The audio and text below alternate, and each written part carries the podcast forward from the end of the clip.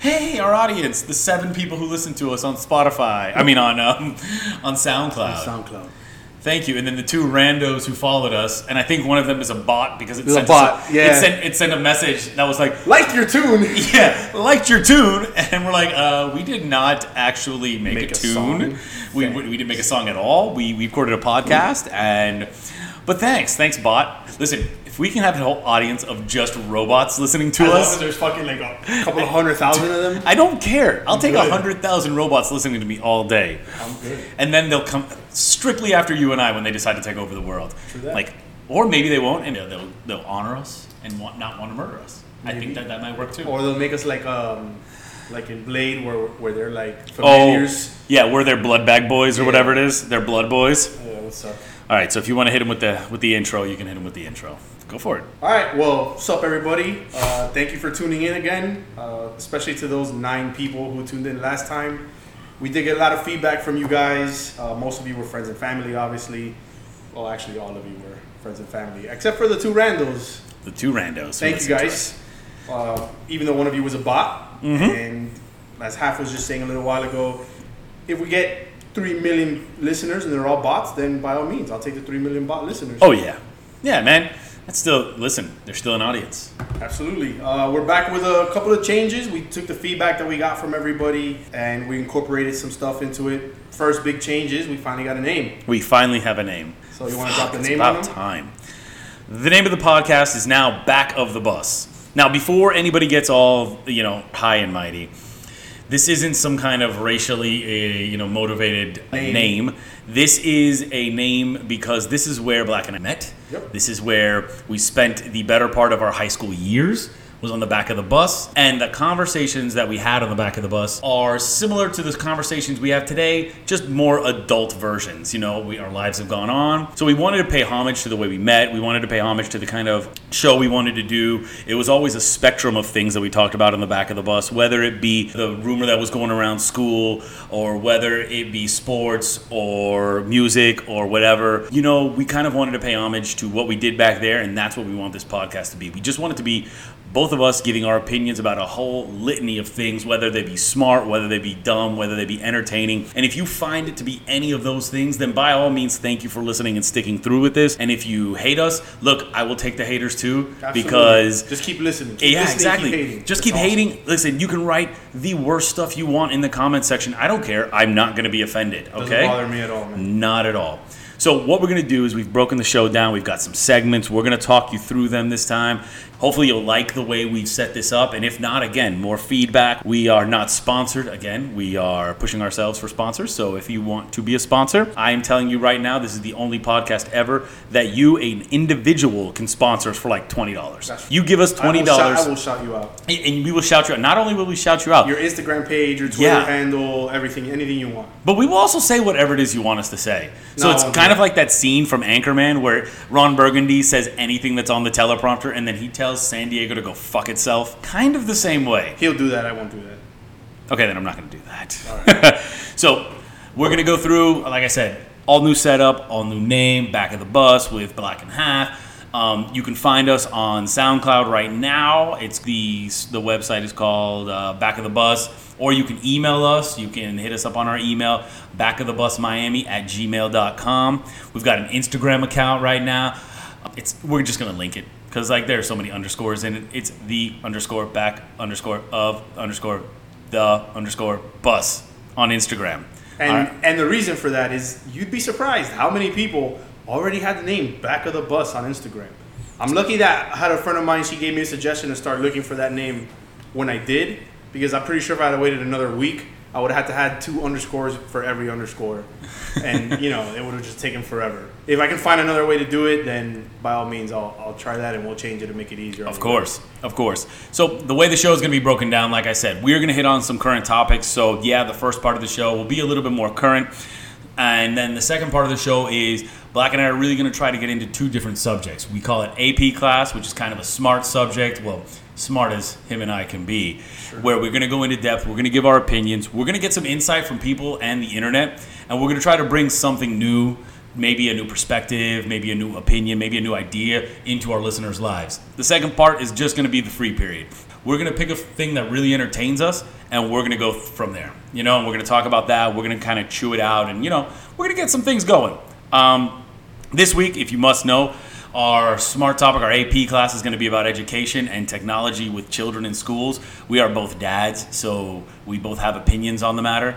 And then our free period is going to be about the 20 year anniversary of the Hell in the Cell match between Undertaker and Mankind and how that affected and reverberated through all of wrestling. Uh, but first comes our first segment. segment. See, I can eat, edit Awesome. so we'll nice. fix that later. Yeah, So we're yeah, it's our first later. segment. Uh, basically, it's gonna kind of be sort of lightning roundish. We won't go super fast through everything, uh, but we'll just hit on a couple, you know, a few points that we've, you know, jotted down of current events and things like that have happened throughout the week. Um, kind of just haphazardly. This is not a, a deep dive. This is really just a couple sentences or whatever on on these topics, just so you guys uh, know what we're looking at and what we're talking about. So maybe you can anticipate what some of the topics will be down the road. If you get some, if we get some feedback from you guys on any of these topics that you'd like us to deep dive down on later, then you could just hit us on the email or on the Instagrams or Yeah, whatever. man. And we'll definitely take some notes on that and, and we'll go through there. I mean, let's be honest. If they really do have some feedback, they can probably text us because they all know our yeah, phone numbers. you all, yeah, it's every single one of you knows. There's gonna be one listener who's like, I don't know their phone number. I feel out of the loop. Should we do like we did and give out our phone number uh, like at the press conference? Hell no. Okay, I was just making sure. No. All right, cool. So yeah, this first segment we've come to affectionately called Ah the Atmosphere. And here we go. So what's first on the list, buddy? First on the list is Phil's been fired. Yeah, so I got some feedback from again some of the friends and family that last time when we hit on the draft, we didn't go deep dive into it. Uh, so here's where I got on the Knicks and Phil Jackson. As you guys know from last time, I am a Knicks fan. Uh, I am ambivalent about the Phil firing, and here's why. They waited until after the draft and after they picked up his option to fire him. So if we were going to get rid of him. Why wait until he decided the course of the future of the team by allowing him to make the draft pick? A lot of people said we should have drafted the kid that went right after us, which was Dennis Smith junior Instead I of- heard that a lot on draft day. instead of Frank Nitty. I can't say his real name, but Frank Nitty's who we got. Um, he's already banged up. They're saying it's not a big deal. That's really neither here nor there. Uh, but I mean, if the direction was to get rid of Phil, then why spend that money and why let him pick the draft pick? I've never gotten that. So they're they're not the Knicks are guaranteed not the first team to ever do something like this. NFL teams have done this too, where they've let the GM just kind of pick a draft pick and then they'll fire people. I don't get it. So what? So what your owner James Dolan is saying is that I am going to, for once in my life, bend to the will of the audience because after the the draft pick, people were all up in arms, and then that's when they decided to fire. I don't understand. I don't know that it came as a result of the draft pick. I think there was a lot of rumors and innuendo going around based on him talking about trading Porzingis, which was a huge no-no. I mean, he is everyone's referred to him as a unicorn. You know, you don't trade away a unicorn for a couple of wildebeests or even stallions. Like you, you keep the unicorn and you build around him. Then there's the Carmelo Anthony fiasco. Is he going to take a buyout? Where are we going to trade him to? They're still talking about trading Carmelo. You know, I think uh, if he does waive his trade clause, he's everybody's got him linked either to Houston or Cleveland. Wow. Problem is that there's nothing that either one of those two teams have that they're going to be willing to give up that's worth Carmelo Anthony. They don't have picks and they don't have players. I don't want Kevin Love's broken down, doesn't hustle. Only thing he can do is throw outlet passes and rebound ass. And Trevor Ariza was a great player, a pretty good player, you know, five years ago. Right now, he's not worth Carmelo Anthony, even as Carmelo Anthony continues to diminish. So See, unless that's what I they get another team involved, I don't know. That's what I was going to ask. I was going to say, do you feel that Carmelo's still worth that? Is he? I mean, he's not going to be worth two first round picks. He's not going to be. But I mean, look what Paul George just went for. Paul George just Okay. went for basically peanuts. Victor Oladipo. Like I know nine guys playground by my house that are better than Victor Oladipo. So I, I don't know necessarily that you're thinking about getting full value. You're not going to get full value for Carmelo Anthony. You were never going to get full value for Carmelo Anthony. Certainly, you weren't going to get it after Phil trashed him and said all the shit that he said in, in the media. I think that's the bigger point there is that there was such a bad relationship and it really did break down in the end that regardless of if, if Phil is there or not, that you've really broken that kind of bond and trust between the two. Because remember, when Carmelo came over, it was yeah, I'm coming home, I'm going to the Knicks, I miss Madison Yeah, but Square he, I mean, we're not gonna get into that all shit right now. He fucked that up from the beginning by forcing a trade instead of waiting to sign.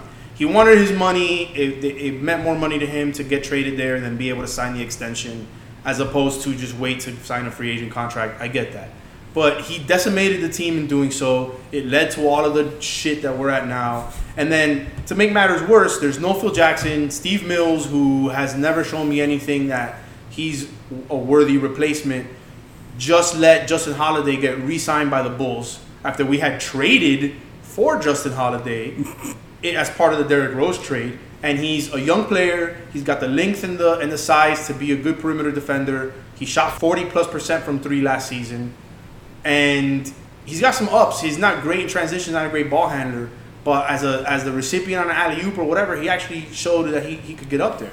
And we just let him go for nothing when we could have signed him. It would have took us over the cap, and it would actually have cost us anything because we had his, his rights. So that's a bonehead move. That's the typical player that we're supposed to be looking for in any Carmelo Anthony trade, and we had one in house and let him go. So I, I don't know what they're doing. It's the Knicks. What do I tell you? nice. That's what I got for that. Hope that was enough for you, Joe. God damn. Anything else? Anything you want to add on NBA free agency? Kyle Lowry got three years, hundred million dollars. Seems saw like that. seems like a lot of money. It does seem like a lot of money. I feel like these guys are just all getting all their money.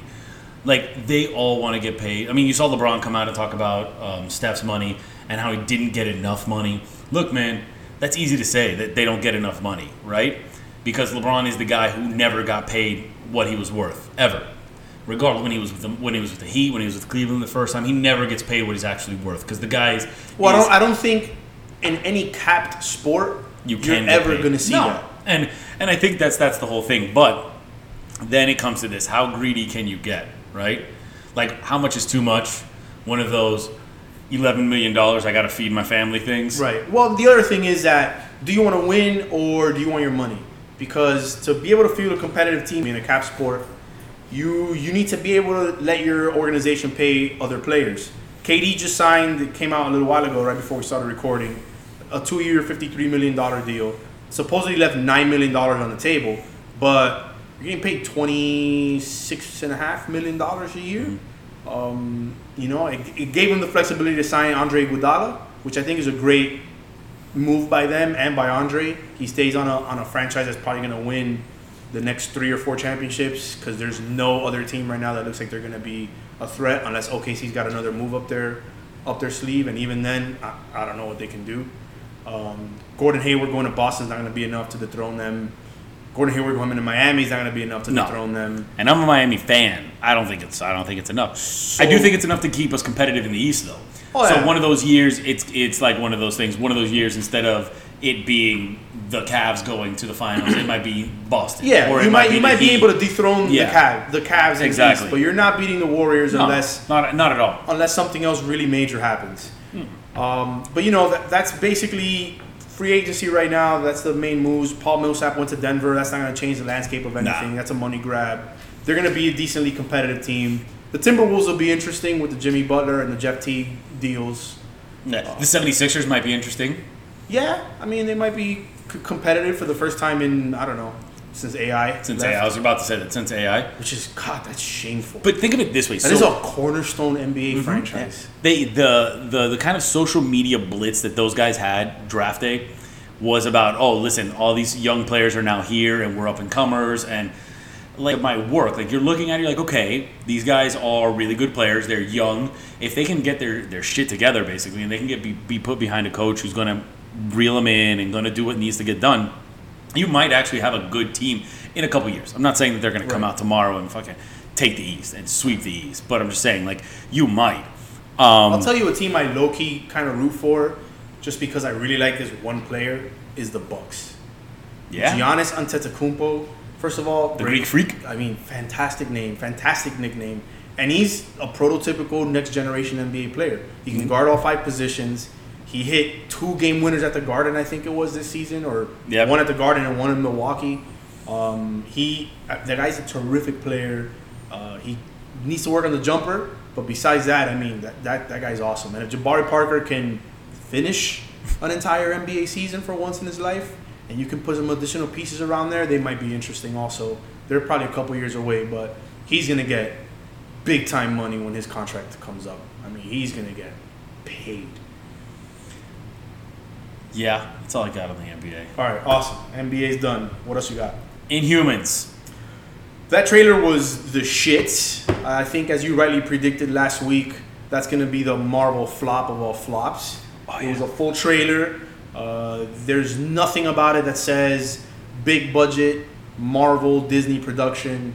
This kind of looks like Perlmutter just decided he was gonna make the show anyway, against all contrary opinions. Absolutely correct. Do you want to kind of give them a little, very basic rundown on the Inhumans, or you want to say that? Yeah, sure. So the Inhumans for a long time were kind of this throwaway group.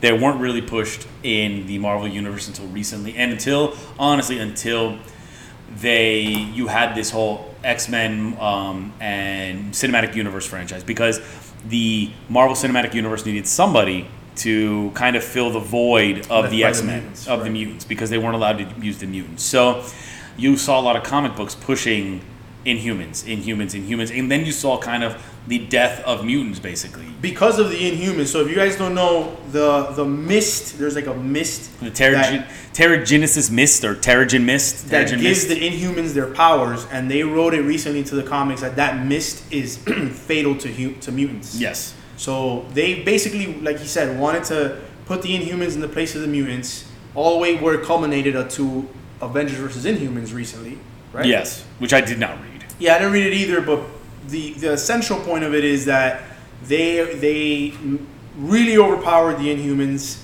so that they can fill that void and maybe to support this this property. But unfortunately, they didn't support the property with budget for CGI, costume design, or Yeah. anything else that matters. Lockjaw, the teleporting dog, looks absurd.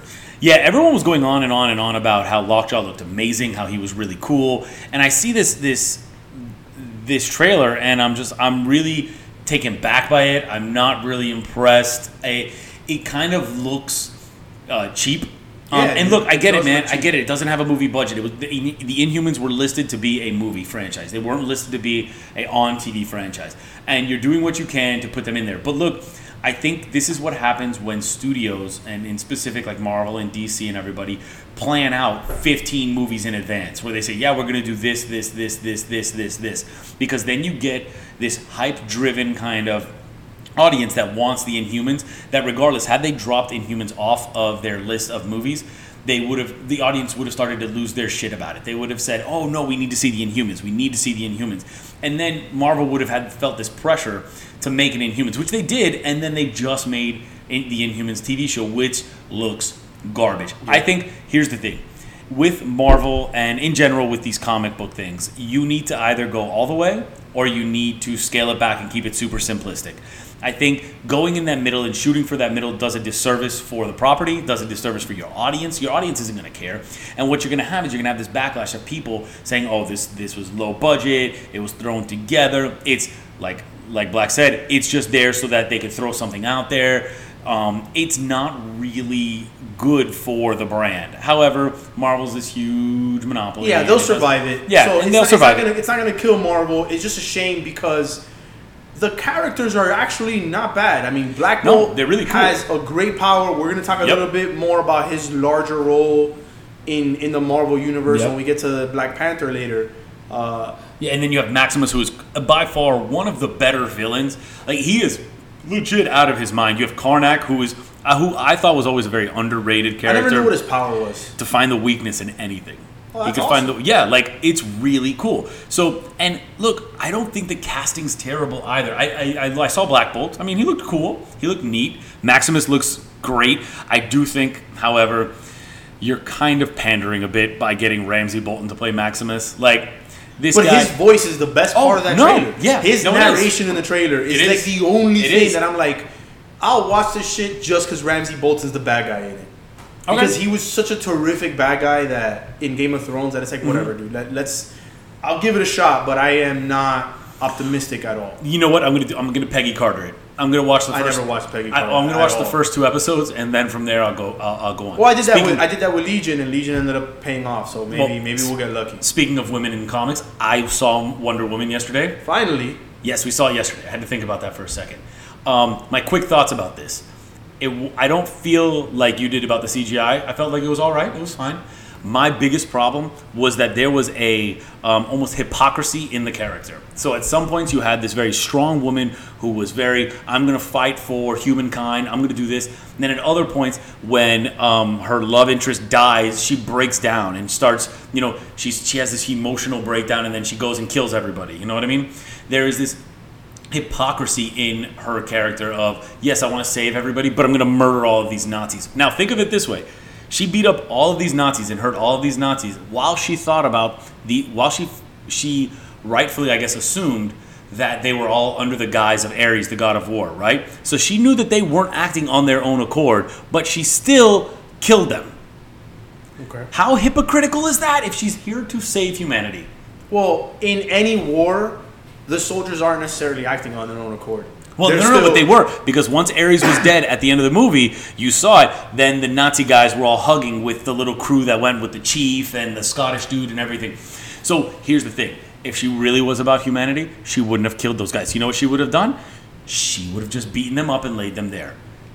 Okay, and then you'd have an 11 5 hour movie where she has to knock every single person out and be careful to knock them out and not kill them, as opposed to just your nice little tidy two hour. So then I guess she doesn't really care about humanity. Let's call it is. Let, let's call it what it is. I guess my here's my response to the, the kind of the the first half of that though, where you know she she is the strong woman and then she gets emotional when her love interest dies. She's been she's been isolated on Themyscira her whole life. She hadn't had a love interest before. Love as And then you she falls a- for the first guy she meets. Right, and it's a but it's a complex human emotion. She wasn't prepared to deal with it. I mean, we've seen love and especially new love bring the downfall of a lot of our favorite characters. I mean, it fucked up Rob Stark. It totally destroyed Rob Stark. You had to bring that up, huh? Dude, it, well, I was what did I tell you? I'm, I'm rewatching, getting ready for for, for the season. season. And man, every time I get to that scene where he's like, "But I don't want to marry the Frey girl," I'm like, "Dude, you're gonna, you're fucked." All right, Wonder Woman. Back to Yeah, her. sorry. So Wonder Woman, but that, but I mean, it ties into the larger point. Love is a complex human emotion. She didn't quite know how to handle it. She experienced it kind of overwhelmingly, in in the midst of death and battle and chaos, and then he dies in a very noble act or whatever. So she she just was overcome by the emotion. So here's the other thing that I didn't understand, and maybe this is my um, ignorance to her character. So in that scene where she jumps out of the out of the pit to go take on all these Nazis, right? She starts blocking all the bullets with her armbands, right? But no other bullets went any part of her body Other than the armbands. other than the armbands. I know. So is she bulletproof or not? That's what I want to know. I want to know if she's bulletproof or not because then she flies into the steeple to kill that guy who's a if she- sniper. I don't know if she's bulletproof because earlier on when she got cut with a sword on her arm, and then it heals. healed. Yeah. but it but it, her skin wasn't impervious to the wound. so is she Wolverine? I don't know. They didn't do a very good job explaining that. Oh, there we. That, and that's the point. They didn't do. Then look, look, look, look, look. I, I It's still the best DC movie we've gotten. hands down, and that's something really sad to say. Yeah, no. It's still the best DC movie that we've gotten. It it is the best DC movie that we've gotten, and I dare you.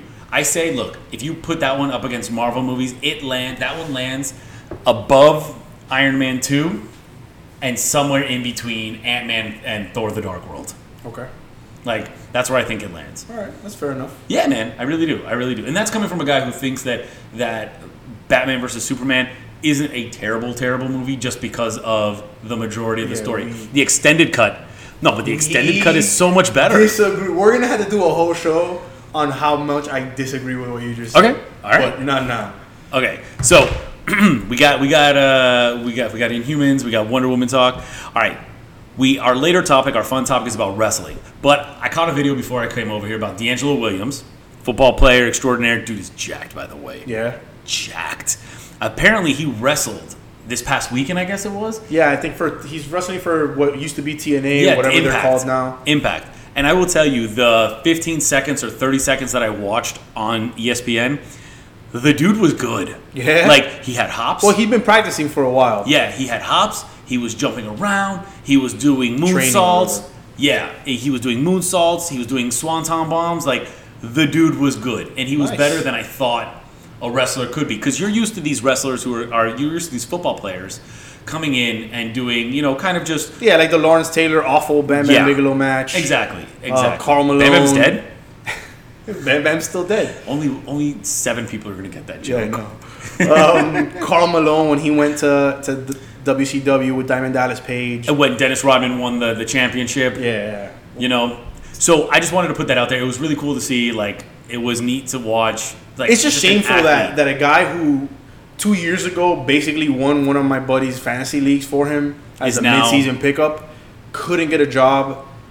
And not only that, but I know you know DeAngelo Williams has dealt with a lot of shit from the NFL because of the the hair dye of the pink for his mom who Yeah. died of the breast cancer, and they'd fine him even though he was just dyeing his hair that way or his cleats or whatever. It's a lot of bullshit that you know Roger Goodell has implemented over the years that just has made that league mm-hmm. it's a tough job, it's man. falling behind yeah. the NBA for sure. The NBA, Oh, it's the NBA skews younger, and it is falling behind. And I think that if it continues its pace, it might even fall behind baseball at some point. Which, by the way, we got to touch on. So look, it's not on our list of things to touch, but we're here in Miami, and we've got the All Star game coming up, Yep. and it was just announced today that this home run derby is probably outside of Sosa McGwire, right? and Griffey, Frank Thomas, and Griffey Frank Thomas might be the best home run derby we will ever get to watch. And I'm really mad that neither Black nor myself Have tickets to the have finagled tickets to go to the home run derby. But I will tell you this: I love Marlins Park. I think it's a really cool park. I've been there a bunch of times. It's fun. That Budweiser bar is going to be popping. The Clevelander is going to be crazy. It is a great uh, $500 million stadium that the city of Miami paid for and our tax dollars paid for. But this is going to be awesome to watch. Like, this is going to be. I watched last year a little bit because, you know, Mike Stanton was in it. And I'm going to call him Mike Stanton because that's his name. If he wanted to call himself Mike Stanton in high school, then he's going to be called Mike Stanton now. Got it. But now you've got all these other players going into it, and I, I think it might be really fun. I think this is their version of if LeBron joined the, the dunk contest. Yeah, no, I feel you. And and the, here's the crazy thing: you have Stanton, you have Aaron Judge, the Yankee phenom, and don't sleep on Gary Sanchez, uh, the other Yankee phenom. Last year, he set the record for the most home runs in in a call-up year. He hit 20. He almost worked his way into the Rookie of the Year conversation in 53 games or something that he played, and he's he's gonna be in it also. And he doesn't hit for distance the way Judge does, but every bomb he hits is a line drive laser that gets out of the park in like 0.35 seconds. And he's got, you know, the I think the seventh or eighth um, exit velo in the Statcast era. It's Judge one, Stanton two, Judge four, five, six, whatever, and then Gary Sanchez somewhere in that top ten. So it's gonna be an interesting one. It's going to be fun dropping bombs over in Miami. Yeah, dude. It, Marlins Park's not really conducive to home runs. It's not a home run hitter's park. But those guys, it doesn't matter. They can hit. They can hit them out of anywhere. You So think they run that cool. stupid machine every time they hit a home run? I hope not. No, I hope not. That that is the single biggest travesty that Park's ever produced. I don't know why it's still up after all the negative fan feedback that they. it is the worst. I think that's David ever. Sanderson trolling. I assure you that the next owner Will take it down? First thing they do is destroy that thing. and there will be a party. Like it. they'll office space it and just mm-hmm. let people just go and take bats to oh it. Oh my god, that'd be the best. It's oh, it's terrible. That It's would be amazing. All right, so we talked about that. We talked about long dong bombs. You know, speaking of dongs, it came out today. Sophie Turner learned about blowjobs through Game of Thrones. Oh shit! that was my phone. That was We're gonna. perfect. I gonna- kind of want to leave that in there. Okay. All right. Yeah. Yeah. So, note to self during podcasts: please turn off your phone. Yeah. All right. So anyway, Sophie Turner learned about blowjobs uh, during Game of Thrones, reading the script of Game of Thrones. She didn't realize what a blowjob was. How old was she when this thing started? Like 13. Oh yeah, I wouldn't want my daughter knowing about blowjobs when this started. Yeah, she was she was young. Okay, all right, cool. I can get it now. But apparently, she learned about it. So Good for her. think of this. That's Think an of this. education right there, buddy. That's what I was gonna ask. What if your children had to learn about sex? Which TV show would you want them to learn about sex from? Certainly not Game of Thrones. That's, oy. You'd have your kids shooting arrows into hookers, Yeah, not only that, but there's way too much rape in that show. Uh, incest. In yeah, what TV show would I want my kids learning sex from? Wrestling. What? No, I'm just kind of. What is that? I don't know. I don't know, man. You kind of stumped me on that. Maybe we'll uh we'll get back to that. You got any Right. ideas?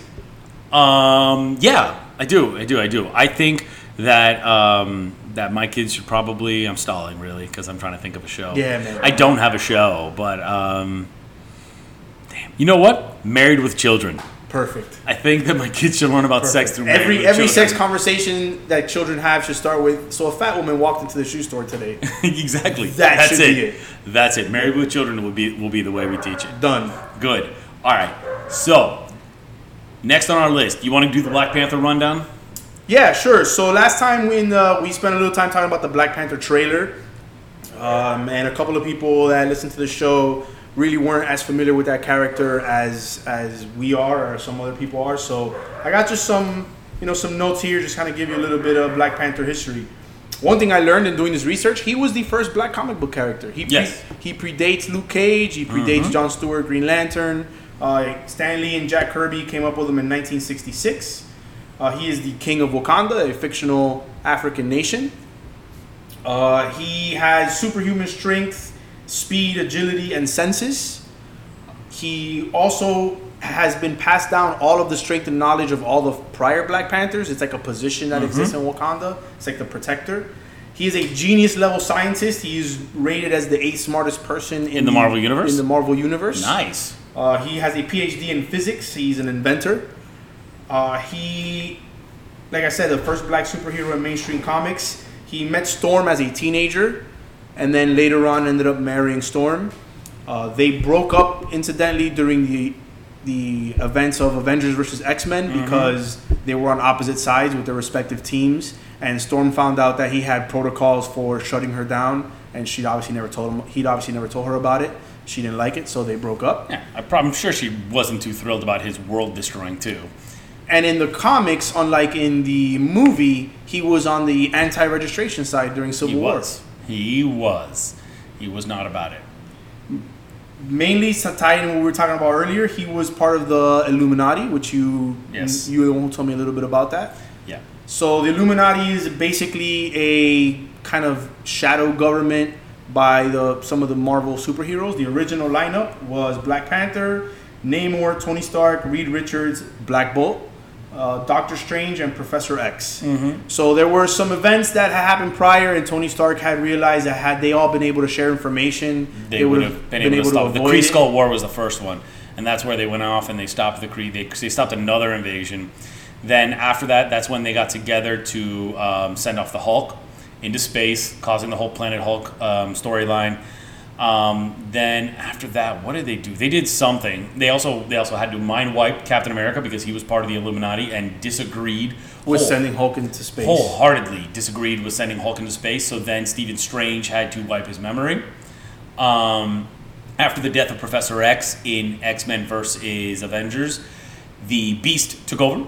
And, Okay. Uh, and he was part of the Illuminati. Right now, I do not know who's on the Illuminati, nor do I care. I know for a time being, the Illuminati changed over to being all evil people when it was. Yeah, the hood the hood took over and he was trying to get his hands on the Infinity Gauntlet. Yep. That thing is the biggest MacGuffin in comics, right? Oh, yeah.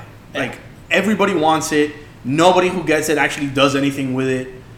I mean, Thanos killed half the universe, but then Mm-hmm. it, then he lost and it all got restored, so it didn't matter. Yeah, and Doom did more with Molecule Man in creating Battle World than any of them ever did with the Infinity Stones. You know. Yeah. So that's basically Black Panther in a nutshell. Obviously, uh, if you'd like to know more, Wikipedia. it. Dude, couple days. Spidey. Dude, yeah, got tickets already. You did? Yeah, uh, we're going for Mo's birthday. Shout out to my boy Mo. And his other podcast because Mo's Nerdos. on Nerdos. The Nerdos podcast. You can catch them on YouTube. Yep. Shout out to them. Uh, Black but was yeah, part of that show one so, time. So we're gonna go Thursday. He got the tickets already, and um, you know we're gonna check that out, man. I'm, I'm excited. It's, it's getting good reviews so far. It's gotten great reviews so far. Yeah. So far, so good. It's it's Certified fresh. Yep, it's a fun movie. Apparently, I saw the first four minutes, or what they're claiming is the first four minutes. It's like this um, cam footage, basically of uh, Peter Parker getting recruited, going over to do the fight in Civil War, all that stuff. So it should be pretty fun. It should be pretty fun. Um, a pretty fun movie. Hopefully, it's good, and hopefully, it leads to better and more fun movies in the Marvel universe. Did And- you hear now that they backpedaled again regarding the relationship of Venom Yeah. and Spider-Man and all that shit in the larger? Like, at this point, I don't care. Yeah, They've this- they've totally lost whatever interest I have. Yeah, it doesn't matter anymore. You just Yeah. let it happen. You're like, all right, whatever. If they're part of it, they're part of it. If they're not, they're not. They'll retcon it somehow, and we'll see where we go from there. Yeah. You One know? last thing on this part, real quick, that I, you know, we'll, we'll touch on probably more detail uh, some other time, but I just saw this today. I thought it was worth sharing. So, Missouri decided to, the Missouri GOP decided to pass a law that says that a city cannot raise the minimum wage over the state limit.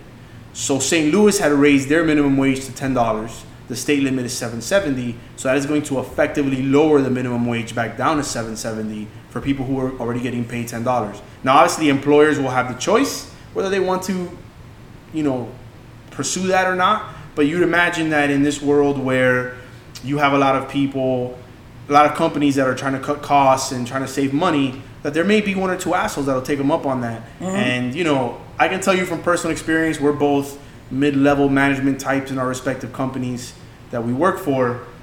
The less you pay, the less talent you're going to get, the less you're going to produce. So in the long run, my opinion is that that's going to cost you more Yep. uh, you know, I don't know. Obviously, there's different schools of economic thought on that, but you know, that's that's what Missouri did today. It's going to hurt a lot of people. It's going to hurt a lot of families. And then those same people, when they're out trying to get government help, are going to be told, "You're just being lazy. You're just trying to abuse the system because you're trying to feed your kids because they're paying you seven dollars and seventy cents an hour instead of ten dollars an hour." So, good It's job, a- Missouri. Good it's job. A, it's a pretty failed system. What's going to happen is you're, you'll see the private sector step up. I don't know how many. I'd like to see the numbers on how many companies will actually move to this to the lower minimum wage because what you're gonna what you'll what I what I believe you'll see there is a exodus of individuals from those type of companies. They're going to leave. They're just going to say no i'm not working for this. I'm not going to stick around and i'm not going to let you take me from $10 to $7 it's not fair. I'm going to go find another company that pays me $10 an hour and i'm going to go work for them. It's a really comp it's a really complicated situation. I mean as it is wages in wages in this country are terrible. I mean wages in this city are terrible also they uh, i thought what was the number that i saw i saw a, a, a disproportionate amount of people who live in poverty spend more than 50% of their income on rent that's an incredible amount of income to be spent on just rent alone. Yeah, dude. What you're saying is that these people, regardless of whatever else they may have, they have to spend 50% of what they make every paycheck on just keeping a roof. roof over their head. Yep. That doesn't include water. I mean, well, water, power, internet, which you definitely need. Some people say that you can or cannot have it, but I'm telling you, you need it now. Um, food, all of those things. Uh, healthcare, like these Clothing, clothing. school costs, Yeah, school man. supplies. It's it's an endless list of stuff. You know, we've discovered that more as we've gotten older and had kids. I remember the first time I moved out of my house, and I moved. You know, Plex and I moved into the house together, and I went to go take a shower that first night, and I didn't have shower curtains, and it never dawned on me, hey asshole. You need shower curtains because your mom's not here to fucking buy shower curtains for you anymore. so I mean, there's so many expenses that you don't even think about, and then all of a sudden you're telling somebody that you're cutting 33% of their income. For what reason? Mm-hmm. Well, it just it just goes to show you that there's a huge income inequality gap. Like there's just it's it's crazy, and you know sometimes it leads individuals like yourself and I, who people who have grown up in households that weren't making a lot of money, but now it leads us to be a little guilty because we see this and we're like, yeah, man, it sucks. Like we get it. And then we're managers, so then we see our employees who get paid less than we do, and it sucks for them because we know down in our heart of hearts that they're getting, they're paying, they're living paycheck to paycheck Yeah, man. you know and it's really difficult there's not much you can do yeah you can throw the oh there's social services all day at somebody but the fact of the matter is that those social services are not very easy to get a hold of. When they are there's a lot of red tape. There are a lot of hoops to jump. And by the time you're done jumping through those hoops you're just so damn tired. And then you've got to sign up for them again. And then you've got to jump through all the same hoops. It's there needs to be a more simplified way to do it. I don't know if you and i are the ones to think about it but you know there just ha- it it something needs to change. There needs there needs to be some type of catalyst. I don't know what it is. Don't i don't even want to speculate but Full something blown apocalypse. Yeah, would uh, be essentially. my personal preference, but that's just me.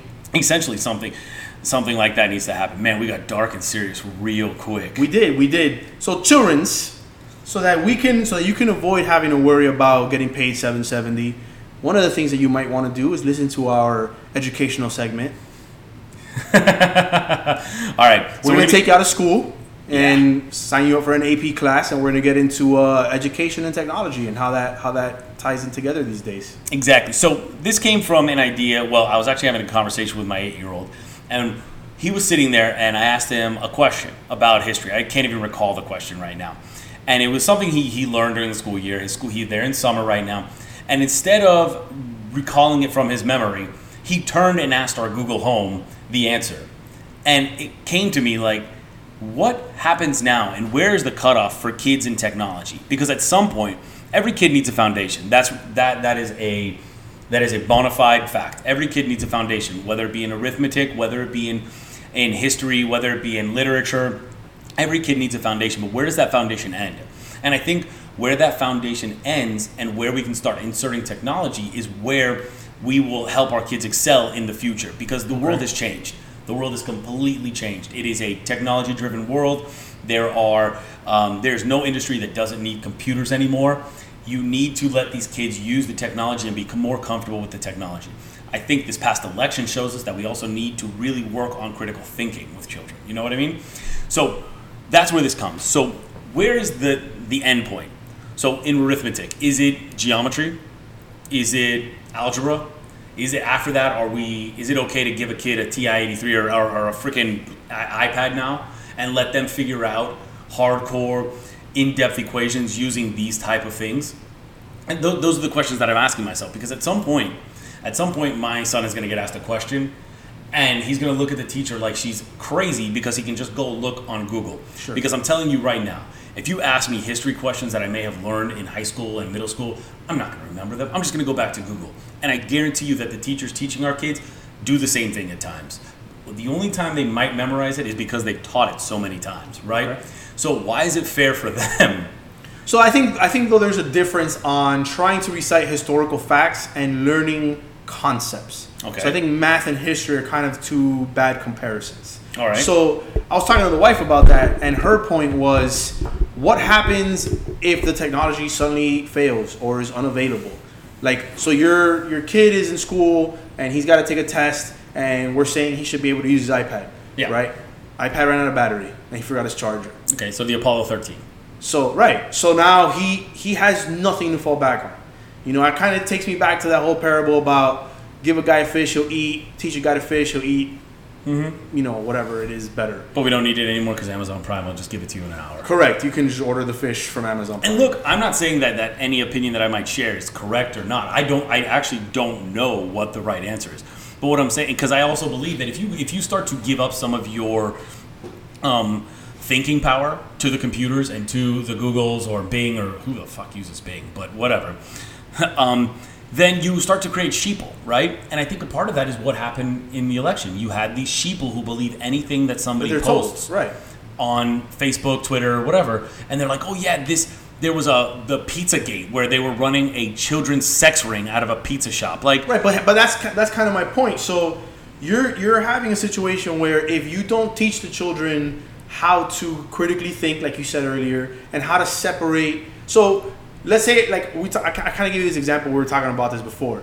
If I get a busted pipe in my house, a plumber would know even if he had to Google it, he'd know more specifically what to look for than if I well I got a busted pipe. Now what? You know, like I, I'd have to start from a much lower foundation than what he's gonna do. You know, he we might still go, both Google it or YouTube it or whatever, but he's gonna know the language, the terminology that I'm not gonna know. So they say, "Yo, you need a SAML flange." I'm gonna be like, "What the fuck is a SAML flange?" And I'm, you know, I'm gonna start from a much lower base. So technology without context is irrelevant. Knowledge without context is irrelevant. but are we teaching kids that in class? Because I don't think we are. No, I, I think right now the only thing we're doing is getting kids to be able to pass these tests so that schools can continue to get funded because our education's become privatized, even public education's become privatized, and we're failing, you know, uh, further generations of kids. One interesting thing that one of my buddies, he and I were talking about at work once was our current generation and younger, like millennials, they haven't invented anything they have come up with ways to innovate existing things. Like there's taxi cabs, well now we got Uber. There's hotels and we got Airbnb. They found a way to make it more efficient and and revitalize certain industries. But no one's creating the internet. No one's creating anything new. So is that also a result because we're just not challenging the kids enough so that they feel like they can innovate and we're just trying to get them just to get through the motions and, and kind of go through the day? Well, there was a study done about productivity. So, productivity has dropped in the United States. And what I mean by that is that there have been inventions. Yeah, there have been inventions, but these inventions that they've created haven't really been towards workplace. So, what what the the story that I was that I was reading and listening to was that some of the inventions include the AC. The, when the AC was invented, it helped people at the workplace because they were able to sit in buildings longer. They were able to be more productive. They were able to stay in a climate that was more conducive for them to work. The internet, another thing that invented that infected the workplace. A lot of these new apps that are being created don't really help out a workplace. You see some of them try to drive themselves into the workplace, but their main goal and their their initial function was just to become more personal. It's all a personal thing. It's all for yourself in your house outside of work. Um, some of these apps, like for example Slack, I don't know if anybody's ever used Slack. I mean, those are led as productive apps, and yeah, they might become better productive apps if they're you know picked up by mainstream businesses. Because right now, uh, Slack isn't really in a lot of these businesses. Slack is just more in these um, tech companies and these millennial esque corporations. So if you can get Slack to be picked up in where I guess I guess you want to call them the Gen Xers pick up Slack and start using it, or the baby boomers start using Slack, then yeah, maybe you can count that as a as a productivity win. But until then, a lot of these things that they've created aren't really for business productivity. They're for just personal productivity. Tinder, yeah, I'm gonna personally produce more people to sleep with, right? Uber, like they're not really creating a business. They have a business model, Right. Right. It, but what they've done is, if you want to sit there and tell me that the person who drives a car is running a business or is in their own business, no, they're not. They're just occupying more of their personal time. Yeah, right? absolutely. That you're you cannot be said to be your own business if your profits are still going to a larger entity. That's not being your own boss.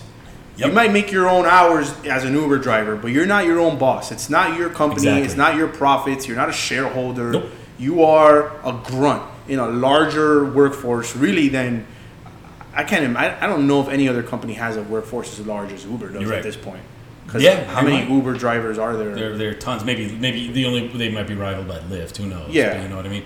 But the whole thing was, and where this subject came from was, where does technology fit? Because I believe that there needs to be a different class. There needs to be something that you teach these kids today about using technology correctly and using it productivity. Produ- about using technology productively, right? So that's asking the right questions, knowing where to search, creating and forming your own opinions, using other people's opinions and differing opinions. So one of the things, a little backstory, Ray and I were in a legal studies class together in high school. One of the backstories was always that you had to play devil's advocate when you were doing this. You had to see it from the other side, from the other perspective, which is why not only will I listen to CNN, not only will I listen to MSNBC, not only will I, I hear uh, NPR podcasts, but I'll also pick up Fox. I'll also sometimes peruse Breitbart, although I can't do that. Like I've said, it's Yeah, really crazy. cesspool. Yeah, it's a cesspool of hate and bigotry and just garbage.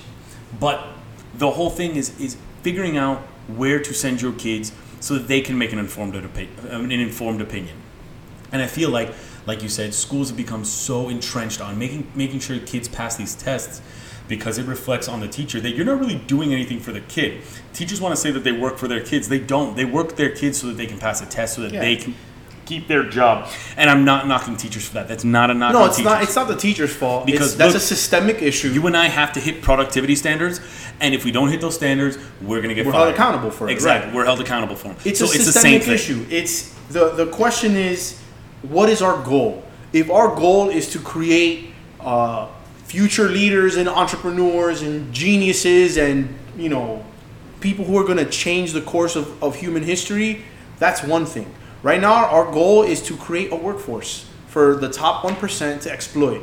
That's what the goal is because that top 1% are the ones making the rules because of one stupid Supreme Court decision that allowed them to be able to do all this campaign donating. I think a lot of what we're experiencing now comes from that Citizens United decision and empowering corporations to influence our elections in that way. And that's where we're at now. That's why you are able to have a president who can make a GIF of him beating up CNN and people defend that because he's a puppet just the way everybody else is for these people who are, you know, multi-billionaires and their goal is not to let our children be intelligent and educated and understand context. Their goal is to have our children work for their children. That's that's how that works. That's my take on it. I think that you're right. There has to be some kind of legislation or something passed that says this is the type of mm-hmm. classes that we're going to steer the and, children and into. who knows maybe it's maybe it's the parents job to do right like i'm not one of those parents who sits down and says the teacher's all wrong for everything right like when my when, when the teacher calls and tells me my kid got in trouble for saying something dumb or doing something dumb my first reaction isn't is isn't to the teacher what did you do wrong my first reaction is i'm gonna beat this kid's ass Right. like and then we're gonna figure it out from there you know but maybe it is the parents job and then what does Oh, that lead to absolutely. We we have to be able to provide some of that context. But at the end of the day, they spend the bulk of their day at school. Many times in after school care if the if there's not a parent who is able to pick Yep, them up you're at absolutely home. right. So at home, they're two or three hours. They have dinner. They finish up any homework, and they go to sleep because then you can't keep them awake all night because they need their rest or whatever.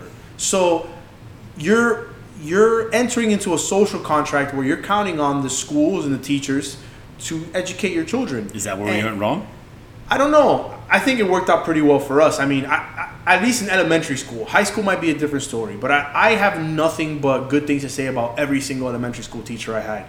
They went out of their way to inform our lives and create a foundation that enabled us to have conversations like this. Um, whereas I, I don't see that in elementary schools right now. No, I think You you're, know? I think you're absolutely right.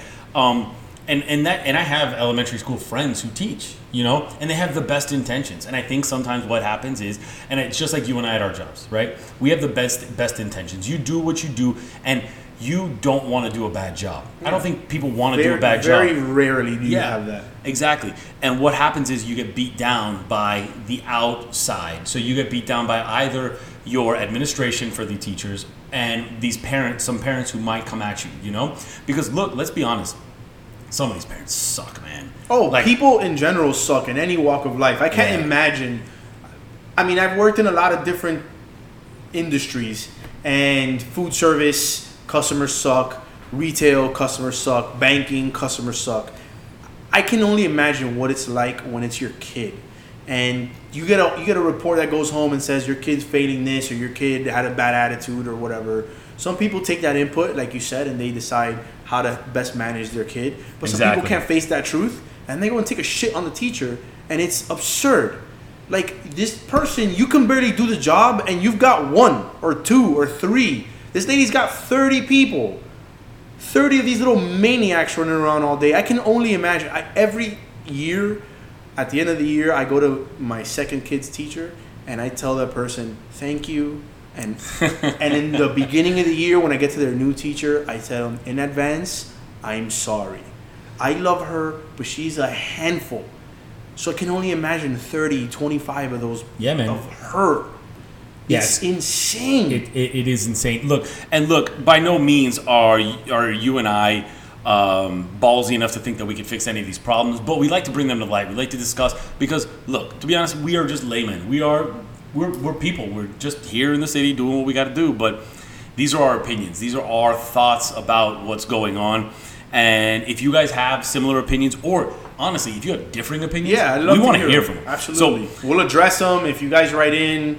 Uh, if you guys let us know anything that you want us to kind of expand on it, we'll talk about it and we'll Yeah. we'll we'll let you know. We'll let you know who wrote in and what you said and Exactly. We'll answer you. and we're and if we're able to create a dialogue where we create some kind of change, I mean that would be great. That would be that would be the end of this Right. podcast. That's the goal. Right. Besides getting to Stat Guy Greg, like I said last week, that's the goal. The goal is you know to be big enough to have a voice and represent not only our own thoughts but represent the thoughts of the people who are like-minded or not because i am open to having my mind changed about certain things I know I don't know everything. Um, he knows he doesn't know everything, but we know enough about enough to be able to have a podcast. Exactly. So that's I guess our education segment. That's our AP class. Um, I think we've done enough for you guys right now. You guys have sat through that. Uh, Now it's we- time to have a little fun. and now it's time to have a little fun. We are going to discuss what may be the most influential wrestling match of all time. Last Friday was the 20 year anniversary of the Hell in a Cell, where Undertaker and Mankind climbed that steel cage of death and decided to battle each other. And we're here to talk about how that has impacted the rest of wrestling, how it's kind of stepped the game up for everybody else, and what how it still reverberates now, 20 years later. So, Black, what are your thoughts on the first time you saw Hell in the Cell? All right, so quick little history lesson for you guys. Hell in a Cell uh, happened um, 6-28-98, like he said. Uh, last week was the anniversary. Uh, Mankind was a kind of journeyman wrestler. Uh, real name is Mick Foley. He'd been in several companies, uh, made enough of a name for himself to get a call from WWE, and they kind of shotted him into a, a, a feud with The Undertaker, who was the flagship cornerstone character for, for Vince McMahon at the time. Some of their bigger names had jumped ship. Uh, we'll talk about that in a little bit. Um, and then they had him in this match. It was it was the second ever Hell in a Cell match. Taker had a previous Hell in a Cell match, the first one ever with guess who, Shawn Michaels. But that's besides the point. So the two things that the two bumps Half's talking about, and bump for the layman is just spots where the, a particular person took a, a rather nasty fall or a rather nasty hit. Um, they start off the match on the top of the cell because it was an enclosed cage and Undertaker promptly throws Mankind off the top of the cage and through an announce table on the floor.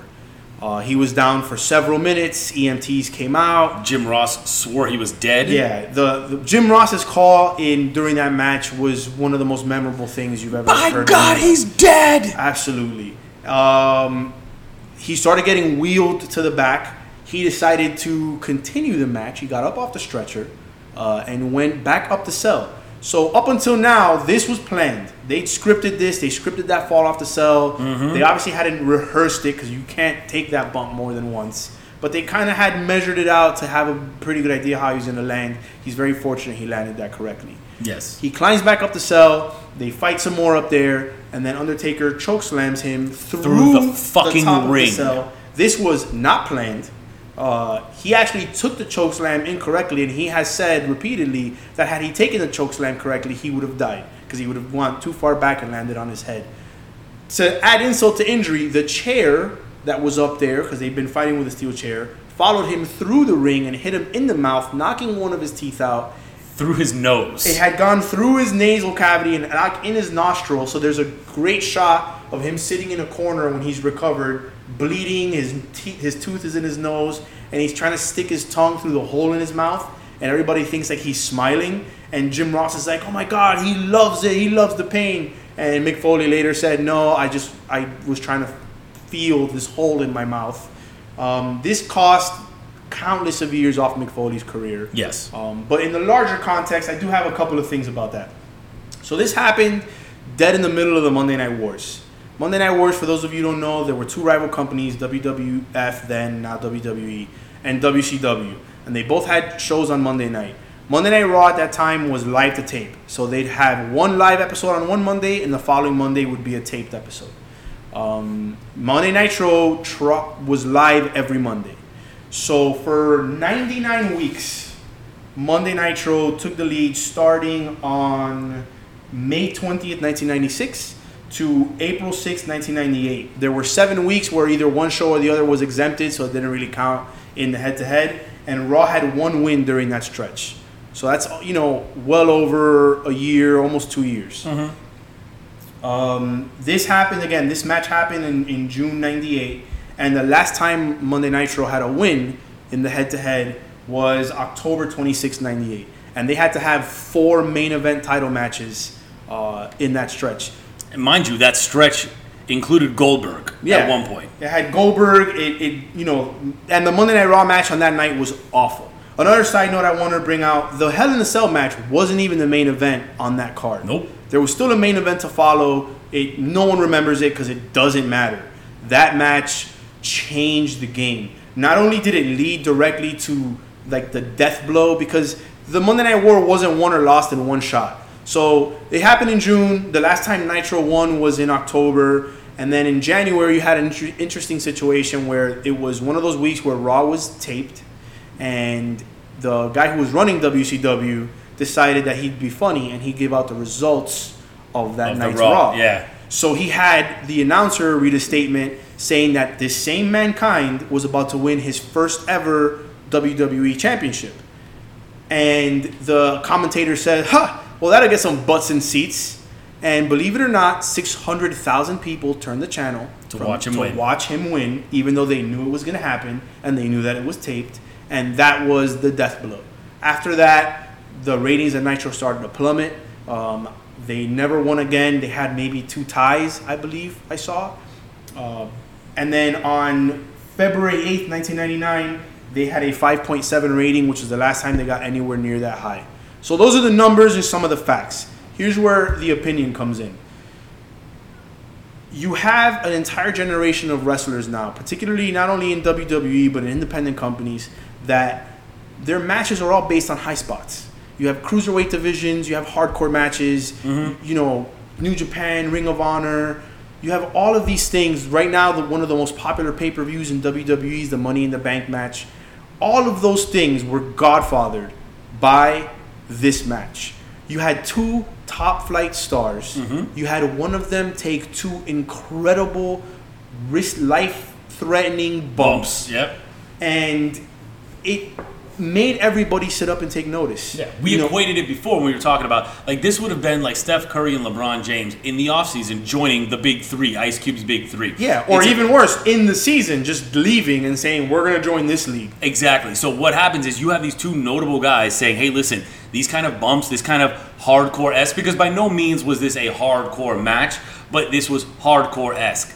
And look, uh, we're gonna say some stuff about ECW here, and we are not gonna negate what ECW did beforehand. But I will be, I will fight you tooth and nail if you don't tell me that this match didn't help ECW's ratings in the long term. Oh, absolutely. And it, it brought that style of wrestling to a mainstream audience that hadn't really seen it before. It made people like you, people like me, check out ECW. Yeah. Where we weren't invested in it before, No. so we didn't know the characters, we didn't care. Yeah, that's the first time I, w- I flipped onto Sun Sports and I started watching. I started watching Rob Van Dam and Sabu and Taz and the franchise, and it was an amazing, amazing and New Jack, bro. New, New Jack. Jack. New that dude would take some bumps. He would jump off the top of scaffoldings, through chairs, Through stacked tables on fire. Yeah, Like right now, if you see a picture of him, his forehead looks like mush. his forehead looks like Seal's face. Yeah, it's it's not even skin anymore. It's just this Cauliflower. leather. Yeah, it's I don't even know. It's awful. But we didn't know. I had no idea who that guy was. And then you see this match, and you see mankind, a guy who's probably getting paid, you know, three, four hundred thousand dollars a year. uh, Because at that time, those guys weren't even getting paid millions of dollars Oh, and he goes through this table, and then he goes through that cell, that cell top, and then he finishes the match. Mm-hmm. Like this isn't like oh he took these two bumps, match is over, whatever. He finished the match. He took a tombstone. He took a chair shot, and he showed you that the, the dedication these guys have to their craft, fake or not, meant something. And when he won that title for the first time, that's why people watched. People, 600,000 people flipped over because mankind fell through that cell and fell off that cell. Had he never done that, those people don't turn that channel. He gave he gave wrestling a sense of transparency. So for a long time, the taboo thing in wrestling was to say that it was fake, right? Look, nobody wants to hear that wrestling's fake. We all know that it's it's planned out, that it's a story, right? But what that match did, and it did more than any other match I feel that I've ever watched as a kid, was that validate validated. God damn that word. That validated the athleticism and the things that they could do. So yeah, you had mankind take these crazy bumps, and then from there on, people were like, "Wow, this guy is willing to do this for this craft," even though we all know that it's scripted, that they all know how it's going to end. You know what? We're going to give him our support, and that's where this transparency comes in. They saw it, they knew it, and he was original about it, and he was genuine, and that's what happened. He was And able he to. and he damn near genuinely died. I mean, Yeah. now if you see that dude walk now, he has a discernible limp. He's got tons of back problems. He mm-hmm. also has some head problems because he has this weird Santa Claus fetish. I don't know if that's caused from that or not, but you know, we'll say we can say that it is whatever. Exactly. And you know, it it just it revitalized you know the genre of entertainment. It it made us look at it like he said in a way where it didn't matter that it's fake or not because you saw the risk that these people take, and he was willing to take that. And from there, it spawned so many memorable moments. I mean, Jeff Hardy. So You would have never had the Hardy Boys. so there's a great story about how Mick Foley, Mankind, was in attendance when Jimmy Snuka first jumped off a regular cage onto Mm-hmm. Bruno Sammartino at the Garden, and that was a huge influence in his life. Well, Mick Foley was that guy. That moment was that moment for the Hardys, Edge and Christian, countless other people because it showed them another path. You didn't have to be Hogan. You didn't have to be Shawn. You didn't have to be Bret. You didn't have to be the NWO. You could be get rough. attention. You could be rough. Yeah, you could be a fat, unathletic, weird, Shit. bearded guy. Look at the Hardy. Uh, look, look at the, the the the Dudley Boys. Yeah, dude, and they and they were part of those crazy TLC matches. None of which would have happened with the moments and, and spots that those mo- that those matches had without this match. It is the Exactly. single most significant match in wrestling history. It overtook Hogan Andre from WrestleMania three. Totally. which up to that point was without question the defining moment in wrestling. When Hogan slammed Andre, that was it. Yeah. And this, oh, in my opinion, it overtook it because this dude almost fucking died twice in one match. Yep. It was the craziest thing you could ever see. And what happened is, it, it, without shit, I was distracted. Without this match, you don't get uh, WWE's, uh, I guess, appetite to buy ECW. You also don't get their appetite to go after ECW talent like the Dudleys, like Rob, like Sabu, like Taz, any of them. Yep. You know, or Al Snow. Also, I've always, I always had a special spot in my heart for Al Snow, that fucking jobber. Head. Head. What does everybody want? Head. So you don't get any of that, and you know what? I think that's that's really what pushed the WWE to be more attitudey, to kind of say, hey, listen, you know, it doesn't have to be this campy. Oh, good guy versus bad guy all the time. There could be a very weird mixture because for a long time there, mankind was really loved, but he was a weird character, and by no means was he your prototypical hero. He was this weird guy, kind of this frumpy dude who everyone just wanted. He was an everyman's man. And mind you, he came up and was still everyman's man during the time of Austin, when Austin was the man man. Yeah. You know? Stone Cold Steve Austin is probably the biggest draw in wrestling history. Uh, he he definitely get, deserves a lot of credit for putting you know a, a lot of those nails in that WCW coffin. I But- think I think Stone Cold gets a lot of credit for bringing realism to wrestling. I think I think this match goes goes back and gives a lot of credibility because of the death, because I mean because of the um, the impending death, all of that. These guys are able to show you that any man can do this. That's when you started seeing, you know, the jean shorts era. That's when you started seeing you started seeing way less characters, although The Godfather and Val Venis were always amazing Yeah. you know and you started seeing guys who just had nicknames you start you like your buddies down at the down at the yard chocolate uh who was it big chocolate big sexy what the fuck was it Sexual chocolate. sexual Mark chocolate Henry. mark henry Yeah. right um, of course then mcmahon went and went crazy and created his own um, what was it the corporate corporate ministry. the corporate ministry Yeah. that was a little weird and then they crucified They crucified. they crucified his daughter. yeah Um, that was a little weird um, Listen, uh, the Attitude Era wasn't perfect by any means. We all remember it very nostalgically uh, because it happened right when we were pubescent and full of testosterone.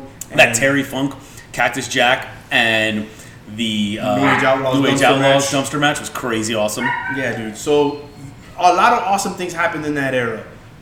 Still, this this is it. This is the pinnacle of everything that happened in wrestling, everything that mattered in wrestling. Because it took us, those of us who were marginalized, because we were wrestling fans, and all wrestling's fake, and you're this and that, and it was very easy to point to those moments and say, "Can you fake that, asshole? I don't give a shit how well you're taught to land. You can't fake that." And that actually, Jim Ross actually said that I think during that during that call. Yeah. He was like, are you gonna tell me that that's how you you're supposed to land a certain way or some shit like that? He he murdered it with that call. That match wasn't very long. There were more dead spaces in that match while they were checking on Mick Foley's health than there was actual match. But it didn't matter. It didn't matter that the work rate wasn't great or that people weren't pulling off, you know, crazy aerial maneuvers.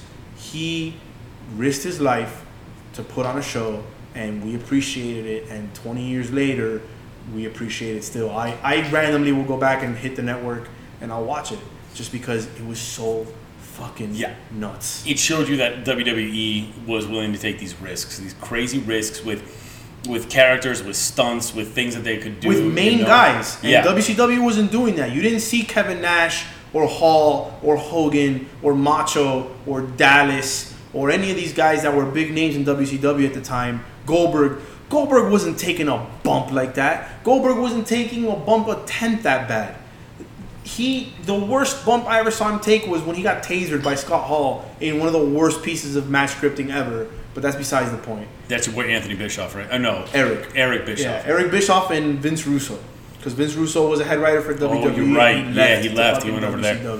So what we're saying is is that this match was the pinnacle and the catalyst for so much that we have today. Yeah. I believe that this match was really the death of the old WWF and the birth of the new. WWE. Yeah, the Attitude Era had been ushered in before that, but it definitely um, kind of just really cemented that. It it led to many of the events that that eventually won WWE the Monday Night War, where they were able to purchase WCW in 2001 because the ratings had fallen so bad. I mean, you guys got to know, we're talking about they got a 5.7 on February 8th, 99. They were down in the twos like two months later. Like they never recovered. Yeah, And because the WCW wanted to keep being that old school wrestling. Yep. They wanted to be wrestling. They didn't want to be wrestling. They didn't want to be real. They didn't want to.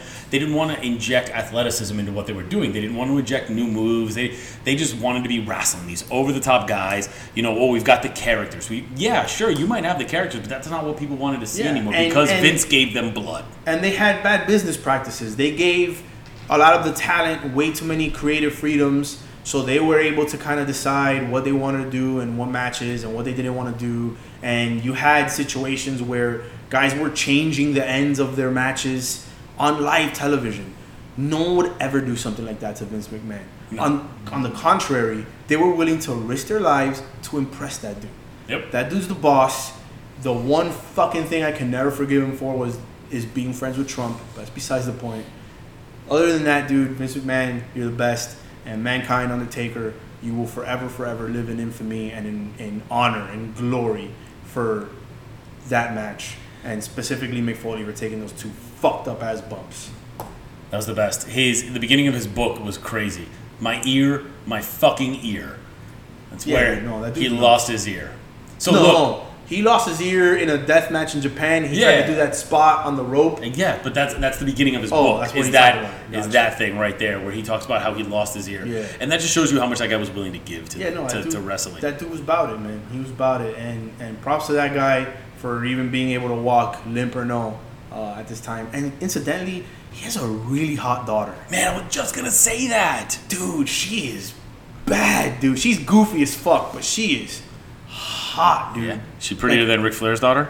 Yes. Oh, by a million miles. Yeah? Yeah. Nice. Yeah. Charlotte Flair is a terrific wrestler, but Noelle Foley in the looks department's got her beat hands down. Yeah? Oh, it's not even close. We shouldn't subjugate women like that. We should not. We have should daughters. I, we do, but she's hot. Okay.